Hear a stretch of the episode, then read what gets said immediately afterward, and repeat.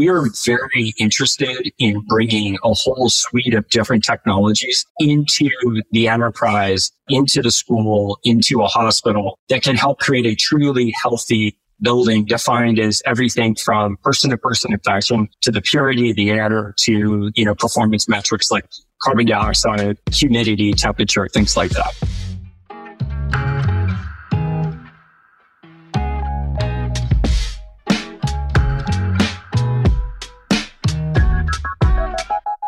Welcome to the Five Year Frontier podcast, a preview of the future through the eyes of the innovators shaping our world. Through short, insight packed interviews, I seek to bring you a glimpse of what a key industry could look like five years out.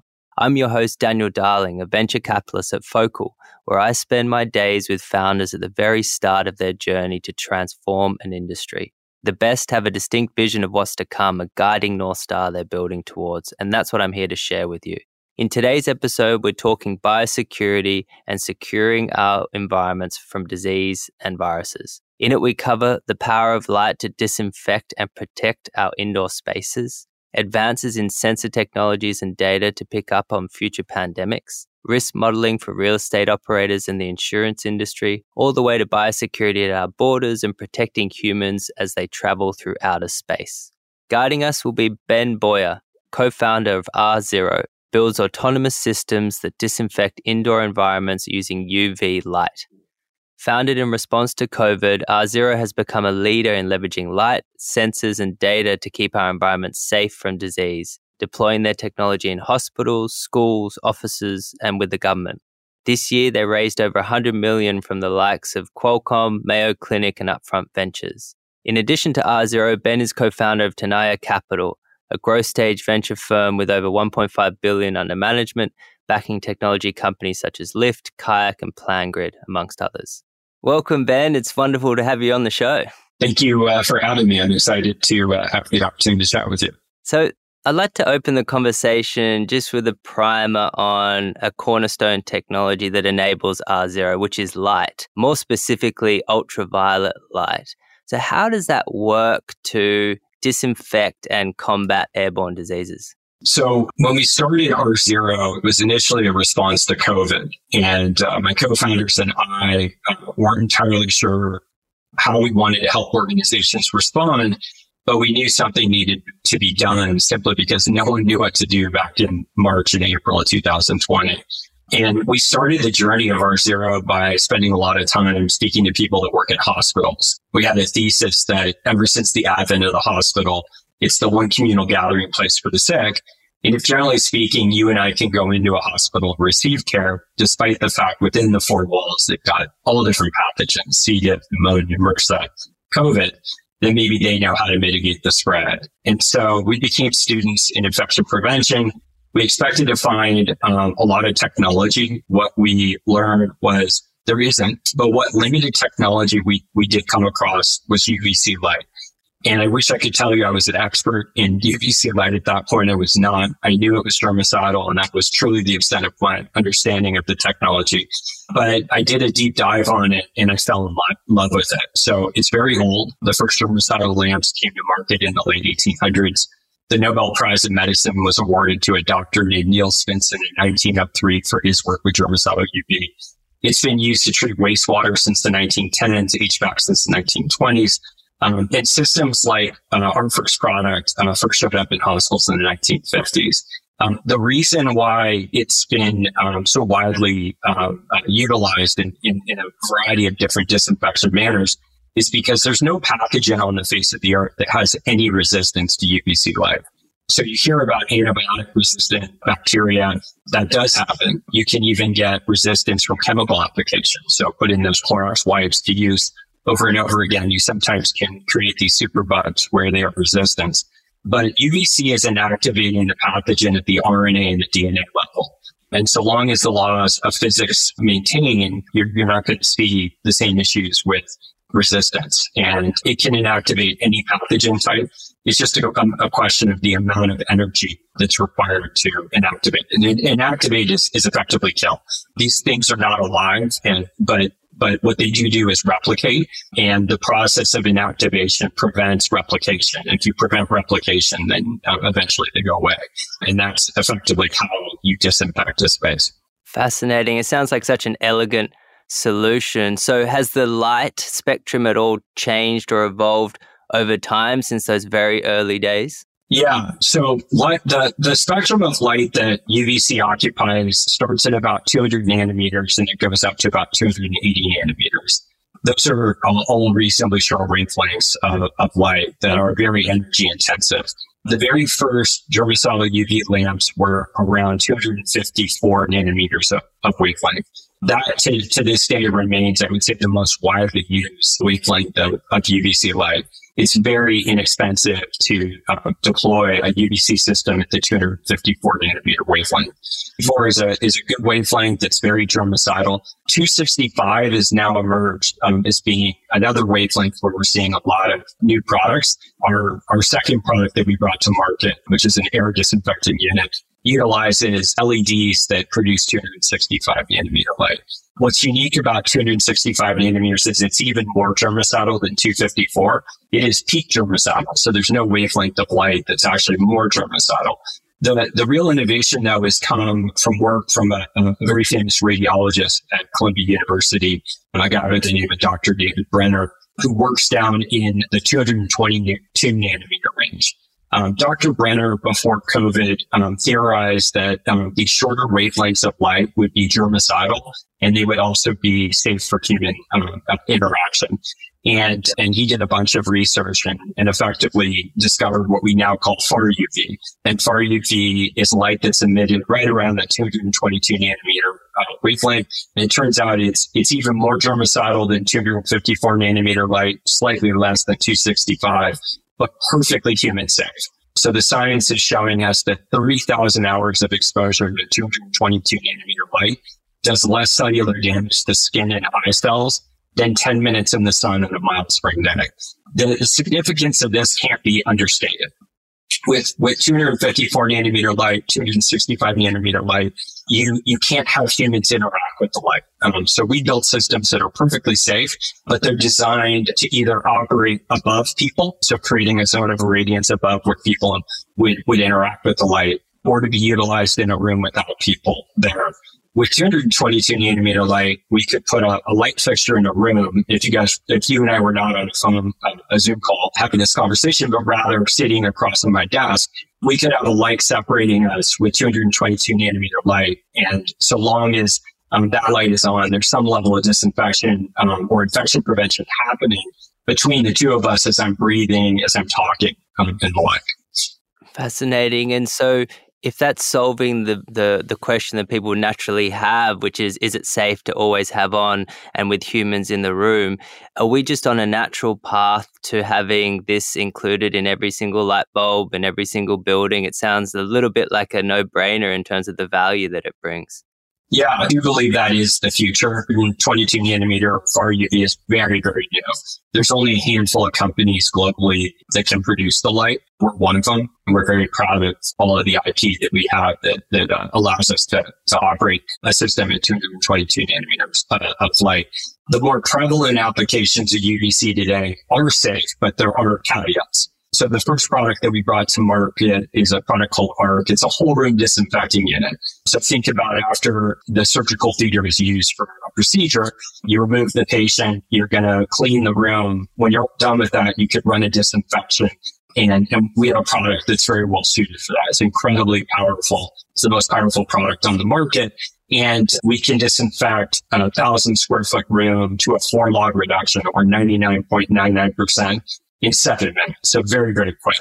Um, but the way you operate that product um, is you're not in the room when it's when it's actually operating, so or when it's being utilized. So you would push it into a room um, and then uh, set the cycle. There's a countdown timer. You leave the room. Um, if you don't leave the room, the system won't operate. So we have put redundant uh, 360 degree sensors in the product that prevents, you know, any sort of harmful interaction. And in our history, we've not had a single adverse event with any of our products. The second product we brought to market is an upper room germicidal UV product. What's interesting about this is Um, this was a product that was used in the measles epidemic very successfully. And, and we read about the science or the research that showed that there was a Dr. Wells, his application of this in Philadelphia schools saw an 80 to 90% reduction in the spread of, of epidemic measles. And the system that he put in place was very simple. And what we decided is we'll just build a better version of that. So ours uses LEDs. It consumes about as much energy in a year as a laptop. And it also has um, safety sensors. So um, again, this is a, a wavelength of light you wouldn't want to interact with. That's why we install it um, in eight or nine feet. To the extent someone uh, inadvertently, you know, crosses the path of the light or goes to change the light bulb, the sensors deactivate the light. So it prevents any sort of human interaction. You have to restart it.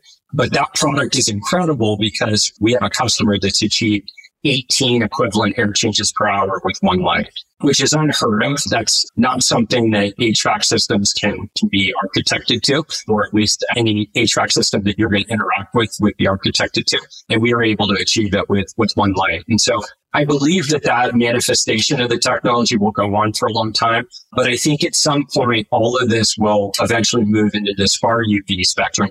The reason why it hasn't happened sooner is it's pretty expensive to uh, generate the light source. We have to use what's called a krypton chloride lamp, um, and it produces this wide spectrum of UVC that's bunched up around 222 nanometers. So it gives you what you're looking for, but it also gives you stray wavelengths, which are not human safe.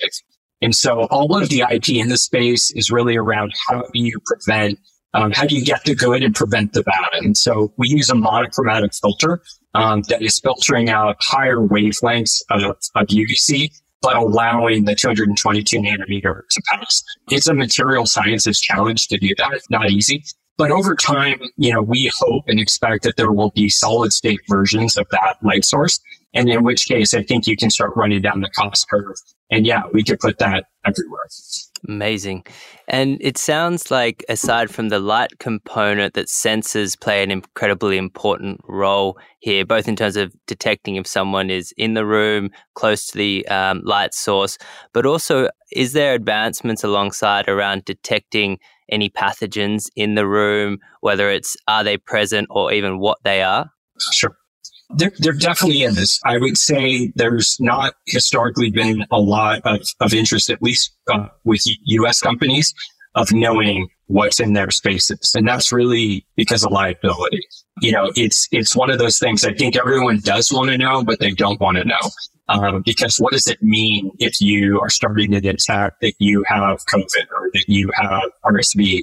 What are the safety measures that you are supposed to undertake? There's no regulatory body that says this is what you're supposed to do. And so I think, you know, at some point that probably takes off. It probably starts in healthcare and ultimately I think becomes more generally accepted. But I think thus far that the, the, the science is, is, is getting there where it's getting cheaper and cheaper to have the capability. But we need, we, we, we need sort of the private sector to, to, to want it. The way we've solved that piece, if, if you will, is really to talk about a space based on risk as opposed to based on a particular pathogen type the way we, we look at risk is we've created a risk model. This risk model allows us to score a space based on its physical attributes. Um, so we look at the ceiling height, we look at the type of HVAC system, so the, the number of air changes per hour, what the MERV rating is, or what the level of filtration um, that you're getting out of that product. Um, we look at measures of density. Um, we have occupancy sensors, so we can tell you where people are, where they're not. We can count people. We can show density, things like that. We're in the process of rolling out IAQ sensors to allow our customers to get visibility in their space from an environmental perspective as well. All of that feeds the risk model. And what we can tell our customers is look, in a space with these type of attributes, if you have a person sick with COVID or influenza or RSV or whatever, the probability of spread to another person is X. And we can reduce that amount by a significant portion by applying our technology strategically. We use the risk model to determine the highest areas of risk, and then we uh, strategically place the products to reduce that risk by the greatest amount. And it sounds like hospitals is a natural setting for this type of technology, but what about the rest of the private sector? Where are enterprises in their adoption curve of this technology? And have you seen a massive acceleration given that COVID is probably still fresh in people's minds? Yeah, so uh, you know the the healthcare has been probably our most robust space. That in education, so we've seen a lot of interest from, from education, and the education part makes a lot of sense. You know, schools in the US are funded based on butts in the seat. And so you're actually penalized because of absenteeism and things like that. What we're seeing right now is there are schools closed down in Texas, Kentucky, and Oklahoma because of COVID. Yeah, once again. And so those are schools that will be penalized. They're doing all the right things. You should, you know, shut the, the, the school down if, if it's not safe. But, you know, the goal should be how do we create a space that's more resilient and able to better mitigate the spread of these uh, infectious diseases. And, and, you know, the, there is a lot of interest in, in, in, I would say some, some very strong adoption coming out of there. The enterprise, I believe, ultimately will, will be every bit as big as those other spaces. The reality is, you know, enterprise slash commercial real estate, I think they're struggling through the own separate issues. So commercial real estate in the U.S.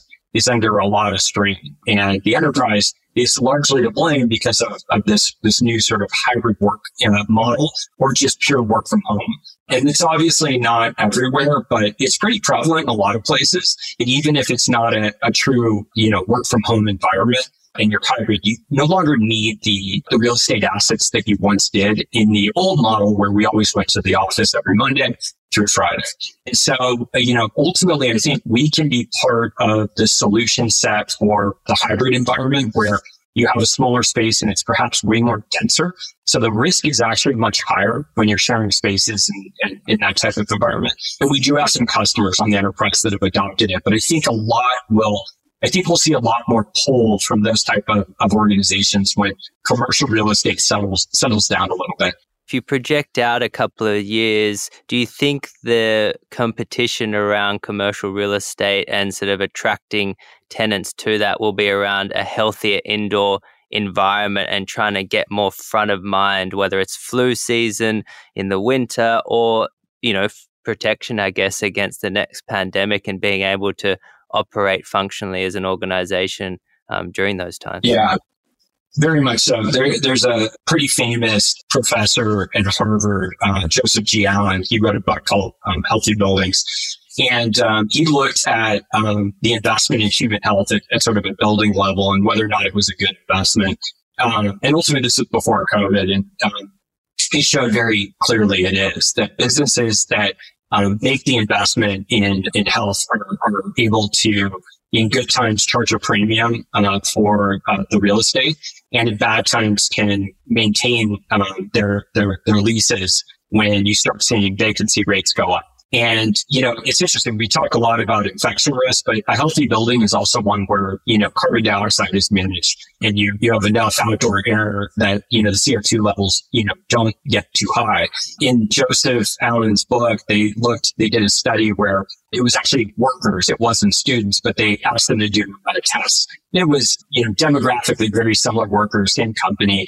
And one building had much higher CO2 levels than the other. And the performance was very statistically significantly better for those with the lower CO2. That would be exactly the same for a school. And you think about how important testing is for schools and, and performance of students as well as performance of, of schools and districts.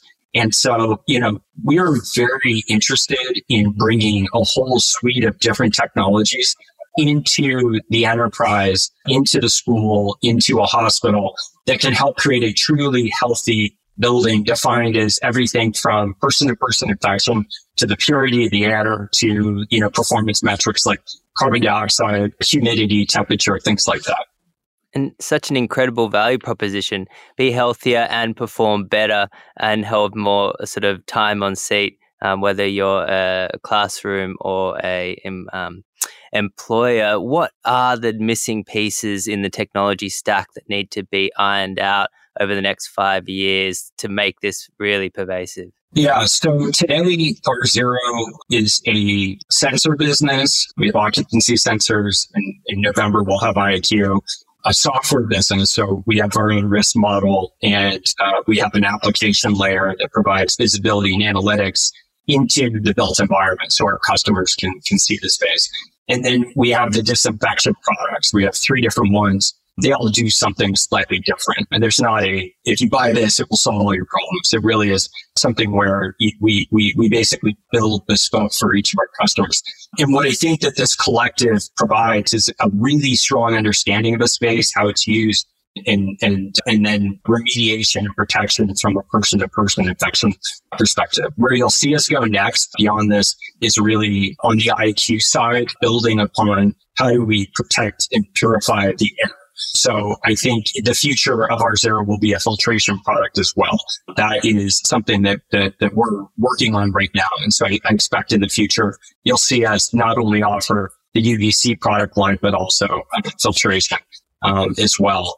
Once we have IQ sensors, occupancy sensors, the, the software layer, uh, purification products, disinfection products, you know, we've done, a, I, I think, a tremendous amount to deal with the fundamental issues, uh, you know, within a, within the built environment. There's a lot of automation though that we can build on top of that, where we're interacting with the HVAC unit, um, where we're potentially interacting with the lighting system. Um, where I, we don't necessarily want to go build an HVAC unit, you know, Carrier, Trane, uh, Honeywell. They they do fine there. If that's not of any interest to us.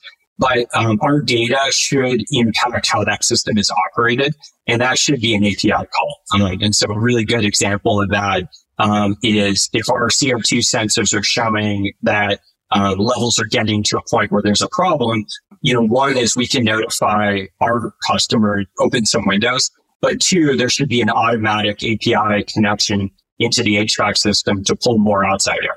That should be automated. We are building into our software layer measures of sustainability and, and energy consumption. And so again, our occupancy sensors tell us where people are and they're not that data should feed into a, um, a, building automation or a lighting system such that we can turn those lights off when they're not being used or dim them. And so I think once we've built purification from a hardware perspective, and I think in launch IAQ sensors, I think a lot more of what we do will be on the automation side. Incredible. And it sounds like a huge amount of data being collected of all different types from there. If you had to fast forward a little bit about the value of that data and what you could unlock for building owners or even just the health industry in general. Um, what have you thought about in that space? Yeah, I mean, there's a lot. I think there's there's going to be a tremendous amount of asset value to the data that's created. I think one of the ways that I would be excited about um, trying to exploit it for R-Zero, but really for the benefit of our customers, is to go to insurance companies. I think once we can start showing the body of evidence that you know organizations that you, build this level of protection into their space, we'll see less infections. Um, we, we know it definitively. It will happen. All of the studies that have been that, that have looked at, at the application of UVC or looked at the application of high levels of filtration in space indicate that there is less illness. And, and if we can start quantifying that, I would love it if an R-Zero customer actually has lower insurance premiums, knowing that those employees are going to get sick less often. And you mentioned that the light really prevents the replication of these viruses. Is it too forward thinking to think that we'll be able to have a kind of shield or a personal light shield in the future where, you know, I feel quite confident that I can walk and have a meeting with someone who might be sick and maybe not catch it? Yeah, there's there's actually a company that, that tried to create create excuse me. This is a far UV emitter, small, and it would shine in your face to do just, just that. The issue with the product is it, it, it did not have that monochromatic filter. So while it was in fact providing some level of protection, you were actually exposing yourself to the, some of those higher wavelengths of UVC. And so we could build that product. I, I think the, the world's probably not ready for all of us to walk around with a device you put down in front. And just think culturally it's going to take time to get there. I think in the interim, we're going to do a lot of very interesting things in the ceiling with downlight. And so we're working, we have a fixture right now. It's a wonderful product called Vive, which, you know, you can put it in a restroom and it would automatically continuously disinfect that restroom. Um, so odor causing bacteria. So think about the smell factor of a restroom. We can get rid of that. Um, maintain some level of disinfection on all the surfaces. That could also very easily you know, exist in a can light, a different version of that. And, and I think that'll be the next step in the evolution of bringing that type of technology, that always on uh, level of protection in space. But yeah, it is possible we could either have a device on our, our neck pointing up, or you could have something on the desk in between you. Technically, it's it's very feasible. I'm just not sure the market's there yet. Well, I'm just thinking of a, a mask that is actually made of light, which is which is pretty fascinating concept. So the US we've talked about, but maybe other markets such as China or parts of Asia where they take hygiene and sort of protection against diseases incredibly seriously. There's a huge mask usage there. Um, are you seeing a quicker adoption curve or faster rollout of this kind of technology in those markets? Yeah. So today we're only in the US and not because we haven't had inbound interest from international customers, but, but ultimately we're, we're still a small company. And so the goal is let's, let's win locally and then we can expand. Um, we are in the process of, of, launching our first international markets. Canada will be first. It's, it's uh, from a regulatory perspective quite different from the US. Um, obviously, culturally very, very similar. Um, it's easy to, um, to support the Canadian market. Within Asia, Japan is exactly as you described it. So very forward thinking with regards to hygiene. And they are uh, big adopters of the far UV spectrum. So it's a really great market and they're building, I, I, believe, a lot of resiliency in their built environment, which is awesome. Korea, a little bit less so, but again, good market. And I think it's showing indications of being like Japan. China has, has, has, I would say, not updated the regulations as it pertains to what the latest science is showing for the different wavelengths of UVC. Keeping it at the country level, and looking at more biosecurity, this seems to have some pretty obvious uh, use cases within government, Department of Defense, um, you know, the threat of biological attacks. What have you seen in and around that space in terms of the innovations or what could be around the corner there? Yeah, so we just launched our, our government sort of sort of market. So we're very early, early days there. And you're exactly right. Right, right now, there's a lot of interest from the Department of Energy. And the reason why they're so focused on UVC is because the built environment produces a huge percentage of greenhouse gases globally. So I think about 35% of all greenhouse gases come from the built environment. And most of that is from HVAC. And so heating and cooling a large building is, is, is very expensive from an energy consumption perspective. And most organizations post COVID have decided they want more filtration. So higher levels of MERV rating, which means even more energy to push air through a finer filter and more outside air, which means you're spending more on energy to heat and cool. So that 35% of greenhouse gases could get to 40 or 45%. And so the Department of Energy is been laser focused on, you know, not trying to address the, the infection of air through filtration alone, but rather supplementing it with technologies like ours, which are, you know, very energy efficient. The, the beam product we developed uses LEDs. I'm hoping that that some of that work ultimately helps us with with defense. Defense, you know, track something called military readiness, uh, which is at any given time what percentage of our armed forces are in a position to react and do something. And the reality is, with waves of COVID, you can lose important piece of, the, of, of that. And historically, you know, in the Gulf War, the first Gulf War, I think it was the British troops it was a large percentage of them got norovirus and were knocked out of the ability to participate for a good period of time. Virus is a very contagious virus. It's an interesting one insofar as it can live a long time on the surface, so it almost acts like a bacteria. But systems like the ones that we've developed can absolutely help protect military assets and ensure that that readiness number is as high as possible. There are also products that could be brought into the field. And so, you know, back during the first Gulf War, there was a lot of concerns around biologics and the use of chemicals. And, and so if it is a biologic, we, we absolutely can inactivate it and be part of that solution. And keeping on the frontier, is this also similar technology that's of interest to the space industry and sort of our lofty quest of being a multiplanetary species? Yeah, I mean, I think it's it's definitely something that you would want to have uh, in in the in, in a space environment as well. I mean, you're talking about very close quarters where, you know, to the extent you do have someone that goes out there with an illness, you're able to, to mitigate the, the spread of it. And I know they do a lot to ensure that there's not, you know, mold spores and the like that, that develop. But the longer we, we spend time in space, the more likely you are to introduce those sort of things. You know, ultimately it is the new built environment. It just looks different and it floats. Um, and, uh, and, and obviously, you know, the technology that we develop could provide the same level of protection within a space capsule than it, that it can within a classroom. Amazing. And just switching gears a little bit, you're a professional VC. You've got a successful firm um, with Tenaya Capital, um, in addition to R-Zero.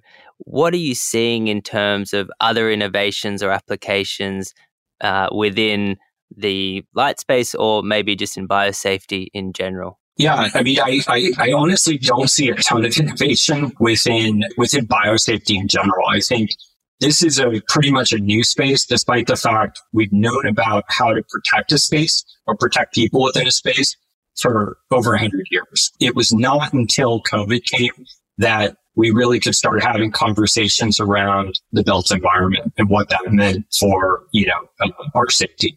You know, the humans are very much an indoor species. We spend 90% of our time indoors.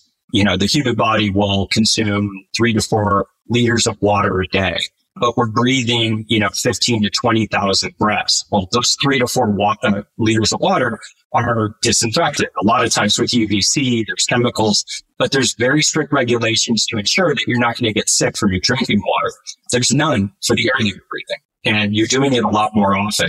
And I think, you know, scientists understood this before, you know, uh, Joseph G. Allen understood this before, but it's now finally, you know, the head of HR at a large company or the head of real estate or the head of facilities that I think is starting to recognize that the decisions that they make for their employees are the ones that are going to determine if they're healthy or if they end up getting sick. And so I think the innovation is still to come. I don't think we're, I think we're very much at ground zero of, of revolutionizing this. Incredible innovation that's happened already, but it sounds like even more to come and, and, and a wealth of opportunity um, and market adoption ahead. Thank you so much, Ben. This has been a really interesting um, conversation and really appreciate you discussing it with us today. Thank you, Daniel. It's really my pleasure to be on today's show. How fascinating to learn from Ben today. The developments in biosecurity and light spectrum technology is at such an interesting inflection point, and he's spearheading the change from both the investment perspective as well as the operating vantage point with R-Zero. And it's clear we're on a path where UV light will be universally applied to indoor settings that fight off viruses and increases the overall quality of our indoor environments. Hyper relevant in this era of global pandemics. If you're launching a software startup in this industry, reach out to us. We'd love to hear about it. You can reach me on Daniel Darling at focal.vc. I hope you enjoyed today's episode and please subscribe to the podcast to listen to more coming down the pipe. Until next time, thanks for listening and have a great rest of your day.